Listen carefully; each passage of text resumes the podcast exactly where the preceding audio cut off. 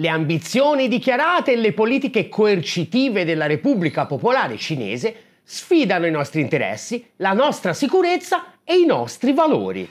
Allora vuoi la guerra? Inizia così la quasi dichiarazione di guerra che da Vilnius la Nato ha voluto lanciare contro la Cina.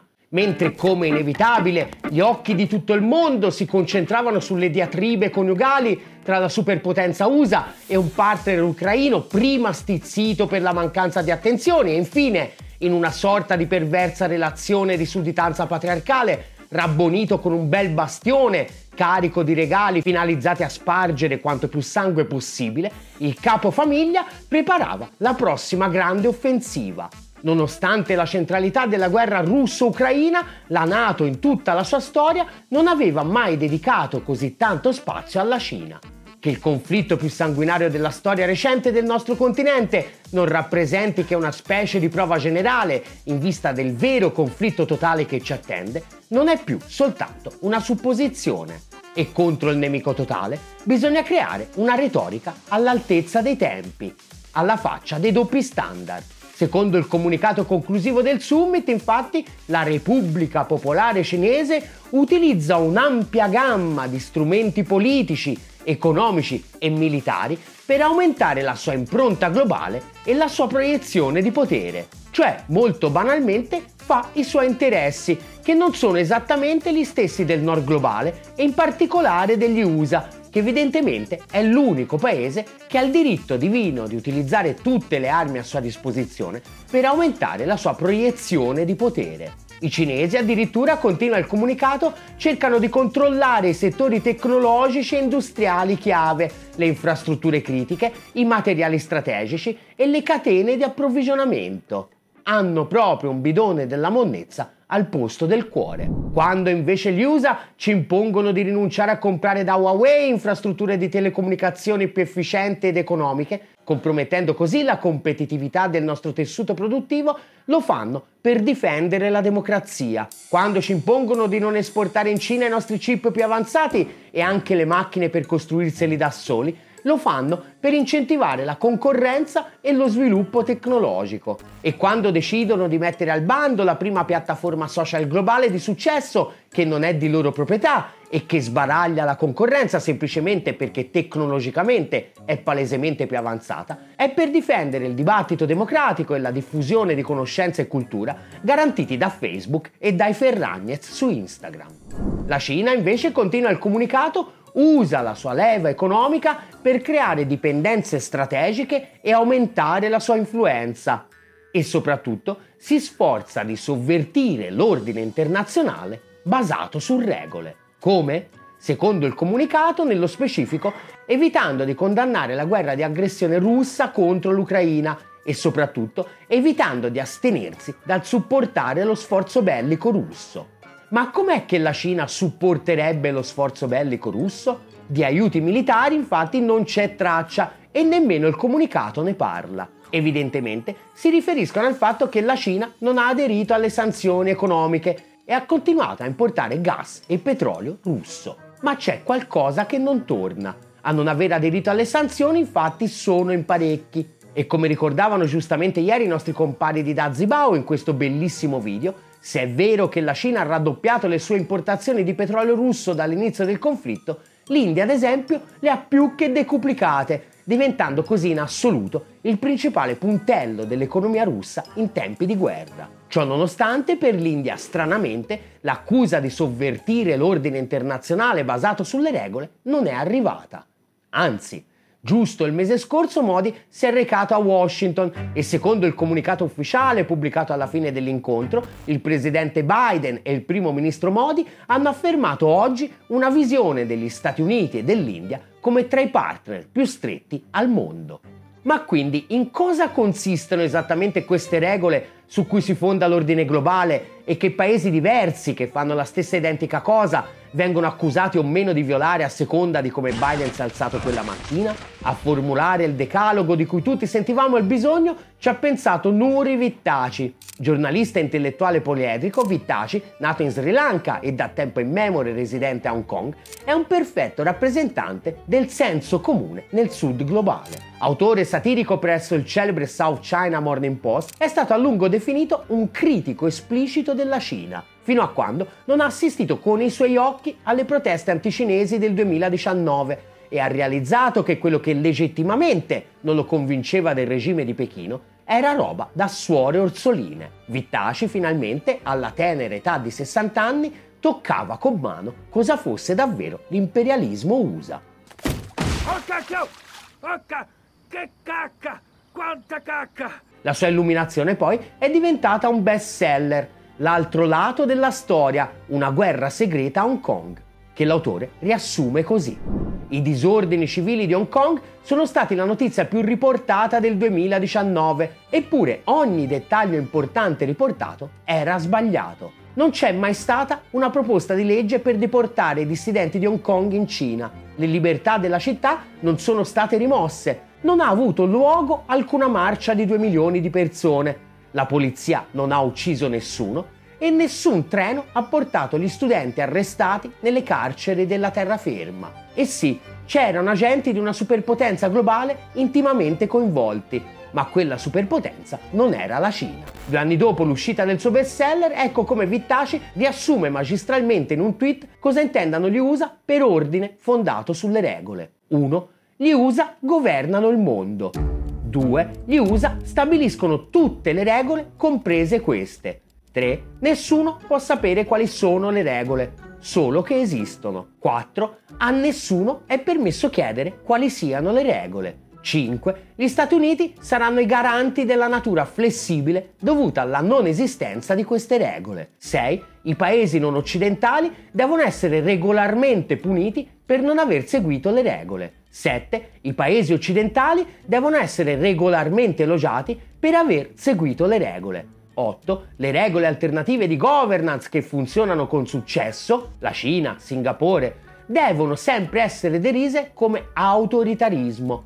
9. Il dominio globale da parte della minoranza occidentale del 13% deve sempre essere definito democrazia. 10. Queste regole prevalgono su tutte le altre regole, incluse quelle di natura. Grazie e buonanotte. Con amore, il Pentagono. La novità di questi summit della nuova Nato, impegnata a scatenare la prossima guerra mondiale, è che la platea dei corsi di alta formazione in doppio standard si è allargata. Invitati speciali a questo giro c'erano Giappone, Corea del Sud, Nuova Zelanda ed Australia lo spostamento verso l'Indo-Pacifico del fulcro degli interessi della Nato ovviamente non ha niente a che fare con i legittimi interessi di sicurezza dei paesi europei. Come aveva dichiarato Macron di ritorno dalla sua missione pechinese nell'aprile scorso, dovremmo evitare di essere semplici follower degli USA e evitare di lasciarci impelagare in crisi che non hanno niente a che vedere con noi. Perché allora è stato così facile e indolore imporre ai paesi europei di andarsi a impelagare in questioni che non possono che danneggiarli? Semplice, come ha intitolato il suo intervento sul New York Times uno dei massimi esperti e critici di storia della Nato, Gray Anderson, la Nato non è quello che dice di essere. Anderson ricorda come al contrario di quello che sostiene la propaganda, la Nato è stata sempre uno strumento per indebolire la sicurezza del vecchio continente. Anderson in particolare sottolinea l'importanza del meccanismo che impedisce la duplicazione delle capacità esistenti. Significa che al di là delle polemiche spesso strumentali sui livelli di spesa militare dei vari alleati, in realtà gli USA hanno impedito all'Europa di costruire una sua capacità di difesa autonoma in tutti quei settori dove gli USA stessi, e sono tanti, spendevano già più del resto del mondo messo assieme. L'obiettivo della Nato quindi non è altro che trasformare le forze armate dei singoli paesi formalmente sovrani in pezzettini di una macchina complessa della quale sono gli unici ad avere le chiavi. Proibendo la duplicazione delle capacità esistenti, scrive Anderson, e spingendo gli alleati ad accettare di occupare ruoli di nicchia, la Nato ha ostacolato l'emergere di qualsiasi forza europea semi-autonoma capace di un'azione indipendente. Ma non solo, Per quanto riguarda gli appalti della difesa, continua Anderson, gli standard comuni per l'interoperabilità, uniti alla vastità del settore militare industriale statunitense e agli impedimenti burocratici a Bruxelles, favoriscono le imprese americane a discapito dei loro concorrenti europei. L'alleanza, paradossalmente, sembra aver indebolito la capacità di difesa degli alleati. Secondo Anderson, è tutt'altro che un paradosso. Piuttosto, la Nato sta funzionando esattamente come era stata progettata dai pianificatori statunitensi del dopoguerra, trascinando l'Europa in una dipendenza dalla potenza americana che riduce il suo spazio di manovra, eppure a prezzi di saldo. Lungi dall'essere un costoso programma di beneficenza, spiega infatti Anderson, la Nato si assicura l'influenza americana in Europa a buon mercato. I contributi degli Stati Uniti alla Nato e ad altri programmi di assistenza alla sicurezza in Europa non rappresentano infatti che una piccola frazione del budget annuale del Pentagono, meno del 6%, secondo una stima recente, e la guerra ha solo rafforzato la mano dell'America.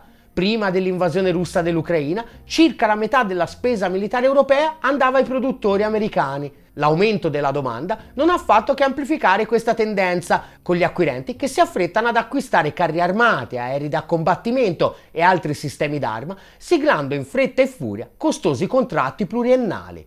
L'Europa si starà pure rimilitarizzando, va bene, ma a raccogliere i frutti ad oggi sono solo gli USA. Da questo punto di vista, chi sostiene che con la guerra in Ucraina Putin si è dato la zappa sui piedi e ha contribuito a invertire il processo di graduale indebolimento della Nato non ha tutti i torti. Con la caduta del muro e il crollo dell'Unione Sovietica, in Europa qualcuno negli anni aveva cominciato a coltivare l'idea di una nuova architettura per la sicurezza europea. Tra alti e bassi, le voci critiche sul ruolo della Nato hanno fatto breccia anche tra le elite, con alcuni picchi piuttosto significativi, come ad esempio quando nel 2003 Francia e Germania hanno rifiutato di aderire alla coalizione dei volenterosi, o come quando nel 2019 Macron affermò che stavamo assistendo alla morte cerebrale della Nato. La guerra in Ucraina ha messo a tacere tutto quanto e oggi, scrive Anderson, il dissenso è meno udibile che mai anche quando gli USA si sono spinti fino a far saltare per aria infrastrutture vitali per gli alleati, come nel caso del Nord Stream. E adesso è arrivato il momento per espandere questo modello rigidamente gerarchico, con gli USA al comando e tutti gli alleati vassalli che obbediscono senza proferire parola, all'intero pianeta. Ne abbiamo parlato in dettaglio in questo video di 5 mesi fa. Il focus era sulla corsa al riarmo intrapresa dal Giappone, che però non è un riarmo qualsiasi. Come scriveva esplicitamente su Foreign Affairs Christopher Johnston, come per l'Europa, il riarmo del Giappone agli USA va bene, ma solo se invece che rinforzare la sovranità del paese del sollevante, paradossalmente la riduce. Il meccanismo è sempre il solito. Il Giappone non deve duplicare quello che gli USA hanno già, ma deve integrarlo, diventando sempre più una costola delle forze armate USA, con l'integrazione totale della catena di comando, che ovviamente non può che far capo al Pentagono. E anche qua, inoltre, i soldi che investono non devono rafforzare l'industria militare autoctona, ma semplicemente diventare commesse per le corporation USA. Insomma, lo stesso identico rapporto gerarchico che gli USA hanno già con altri due ospiti d'onore a Vilnius, Nuova Zelanda e Australia. In quel caso la struttura che incarna questo rapporto gerarchico è quella dei Five Eyes, dove sostanzialmente gli alleati consegnano le chiavi di casa agli USA che gestisce tutte le infrastrutture di intelligence comuni. La NATO globale in soldoni è questa cosa qui. Andrebbe chiamata più opportunamente, come va di moda in questi giorni, USA Plus. Anche per questo, chi oggi parla di imperialismi contrapposti rischia di disquisire sul sesso degli angeli, mentre nella realtà gli angeli hanno una fama enorme e ce la stanno infilando bene bene su per il culo. Eh, continui, continui. Se da un lato c'è un egemone e tutti gli altri lo servono anche contro i propri interessi nazionali, dall'altro ci sono strutture multilaterali democratiche dove ognuno cerca di portare avanti la sua agenda nazionale, dai BRICS alla Shanghai Cooperation Organization, passando per tutte quelle organizzazioni multilaterali regionali che gli USA hanno cercato di escludere dalla politica internazionale e che invece i cinesi vedono come il pilastro del nuovo ordine multipolare, dall'ASEAN alla Lega Araba, passando per l'Unione Africana e le organizzazioni dei paesi dell'America Latina e dei Caraibi. In questi contesti nessuno pretende dall'altro di schierarsi da una parte o dall'altra del nuovo mondo diviso in blocchi. Anzi, l'idea è proprio quella di scardinare l'idea stessa di un mondo diviso a blocchi sul nascere. L'idea in sostanza è quella di evitare la guerra mondiale, perché tutti i paesi emergenti dalla guerra hanno tutto da perdere e dalla pace tutto da guadagnare. L'esatto opposto degli USA che con la pace non possono che assistere al loro declino graduale. Un declino che dopo aver vissuto per 40 anni al di sopra delle loro possibilità semplicemente non si possono permettere. Ed ecco così che ogni retorica sul rispetto dei paesi che non vogliono essere cooptati si trasforma in aria fritta, contro il mito della neutralità. Così ha titolato il suo ultimo lungo editoriale su Foreign Affairs Richard Fontaine, non è un pennivendolo qualsiasi, già dirigente, del, già dirigente del Dipartimento di Stato prima e del National Security Council poi, Fontaine è stato a lungo il principale consigliere per la politica estera del senatore McCain e oggi dirige il prestigioso Center for a New American Security. L'idea è semplice, dalle Filippine a Singapore, dall'Arabia Saudita all'Unione Europea, questa favoletta dei paesi che non vogliono essere costretti a schierarsi da un lato o dall'altro ha rotto i Continui, continui. Stare a guardare comodamente seduti sulla staccionata potrebbe non essere più possibile, scrive Fontaine. I paesi saranno inevitabilmente coinvolti nella rivalità tra superpotenze e in un modo o nell'altro a un certo punto gli sarà chiesto di oltrepassare il limite. La competizione USA-Cina è una caratteristica inevitabile del mondo di oggi. Invece di fingere il contrario, è arrivata l'ora che Washington dia gli incentivi adatti ai paesi per indurli a scegliere la parte giusta. Il fallimento del decoupling, l'instabilità economica del nord globale, la debolezza dell'apparato produttivo e tutte le altre cose che abbiamo sottolineato negli ultimi mesi non sembrano essere sufficienti per arrestare l'aggressività a stelle strisce. Quando ti accorgi che stai per affogare, l'unica logica che rimane è quella del o la va o la spacca. La Nato, i Five Eyes e tutte le alleanze militari costruite dagli USA negli ultimi decenni a immagine e somiglianza dei suoi interessi esclusivi potrebbero bastare a costringere gli alleati vassalli a mettere da parte i loro interessi oggettivi e seguirli in questa avventura suicida. Anche solo per mantenere un po' di autostima, diciamo, evitiamo almeno di farci prendere così sfacciatamente per il culo. Aiutaci a costruire il primo vero e proprio media che non si beve il doppio standard a stelle e strisce Aderisci alla campagna di sottoscrizione di Ottolina TV su GoFundMe e su PayPal. E chi non aderisce è Guido Crosetto. Ottolina TV, comunque vada, sarà successo.